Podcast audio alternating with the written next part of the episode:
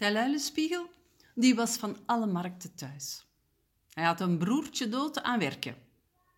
Maar hij was goed in fratsen verzinnen. Fratsen die ook nog een beetje geld in het laadje brachten.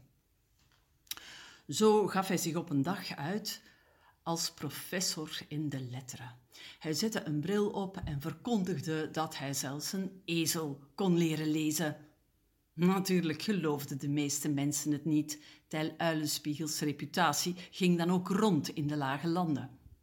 Toch was er een boer die er iets in zag. Die dacht, als mijn ezel kan lezen, is hij vast en zeker veel meer waard. Hij liet Tijl komen en beloofde hem drie zilverstukken, als hij zijn ezel leerde lezen. Tijl ging naar de kerk. Hij haalde er een gebedenboek, stiekem natuurlijk, zonder dat de pastoor iets wist. Hij ging ermee naar de boer, naar de stal van de ezel. Hij legde het gebedenboek in de voederbak van de ezel, stopte er haver tussen de, tussen de bladzijden.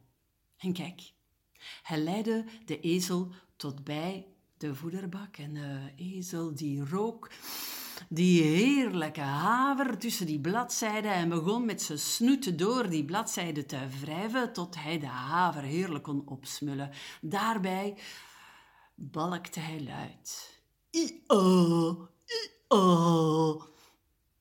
Voilà, zei Tijl. Ik ben klaar. Hij liet de boer komen en die bracht de pastoor mee. Want de boer zelf kon helemaal niet lezen en de hulp van de pastoor zou uh, van pas komen. Daar stonden ze, met z'n drieën. Met z'n vieren eigenlijk, de ezel ook. Tijl had alles klaargelegd. Het gebedenboek met de haver tussen de bladzijden. En hij leidde de ezel tot aan de voederbak. Die begon alsnog luid te balken als hij de haver tussen de bladzijden vond. En toen zei, zei Tijl, Voilà, meneer de pastoor. Voilà, meneer de boer. Twee letters kent hij al. De I en de A. Heeft u het goed gehoord? De volgende letters. en dit allemaal in één dag. De volgende letters zijn voor de weken die komen. De boer, zijn mond viel open. En de pastoor, die trok grote ogen. Tuil kreeg zijn drie zilverstukken. En zelfs het gebedenboek mocht hij meenemen.